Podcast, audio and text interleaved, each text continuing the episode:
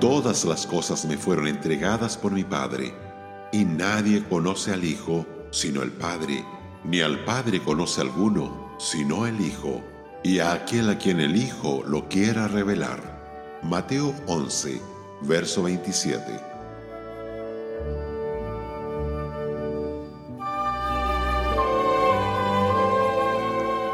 Todas las cosas le habían sido entregadas por su Padre.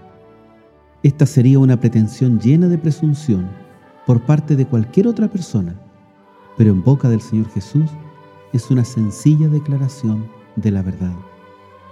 En aquel momento, y frente a una creciente oposición, no parecía que estuviese él al control. Sin embargo, así era. El programa de su vida estaba moviéndose de manera irresistible hacia un eventual triunfo lleno de gloria. Nadie conoce perfectamente al Hijo sino el Padre. Hay un incomprensible misterio acerca de la persona de Cristo, la unión de la deidad y de la humanidad en una sola persona suscita problemas que dejan perpleja a la mente humana. Por ejemplo, hay el problema de la muerte. Dios no puede morir. Sin embargo, Jesús es Dios y Jesús murió. Y sin embargo, sus naturalezas divina y humana son inseparables, de modo que aunque le podemos conocer, amar y confiar en Él, hay un sentido en el que solo el Padre puede en verdad comprenderle. Un hermano escribió, misterio grande para todos es, lo que siempre eres en tu propio ser, tu nombre, que es el Hijo, solo Dios, el Padre tuyo puede comprender. Digno, oh Cordero de Dios, eres tú. Doblaos rodillas al Señor Jesús.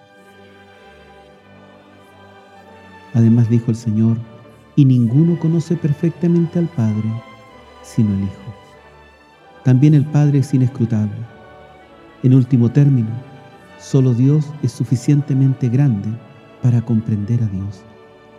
El hombre no le puede conocer mediante su propia fuerza o intelecto, pero el Señor Jesús puede revelar y revela al Padre a aquellos a quien Él quiere.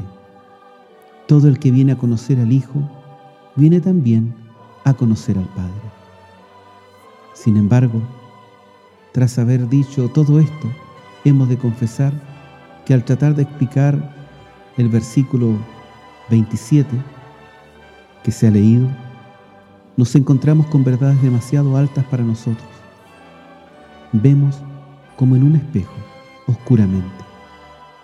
Ni siquiera en la eternidad podrán nuestras mentes finitas apreciar plenamente la grandeza de Dios, ni comprender el misterio de la encarnación. Cuando leemos que el Padre es revelado solo a quienes el Hijo ha querido hacerlo, podríamos sentirnos tentados a pensar en una selección arbitraria de unos pocos favorecidos. El siguiente versículo nos guarda de una interpretación así. El Señor Jesús hace una invitación universal a todos los fatigados y cargados a que acudan a Él para hallar el reposo. En otras palabras, aquellos a los que Él escoge revelar al Padre son aquellos que confían en Él como Señor y Salvador.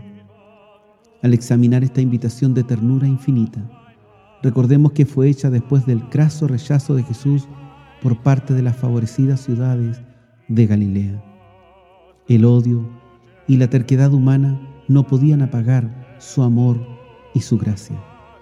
Como un hermano ha dicho, aunque la nación de Israel está moviéndose hacia la tragedia del juicio divino, el Rey, en su palabra final, hable de par en par la puerta de la salvación personal y de esta manera demuestra que es un Dios de gracia, incluso en el umbral del juicio.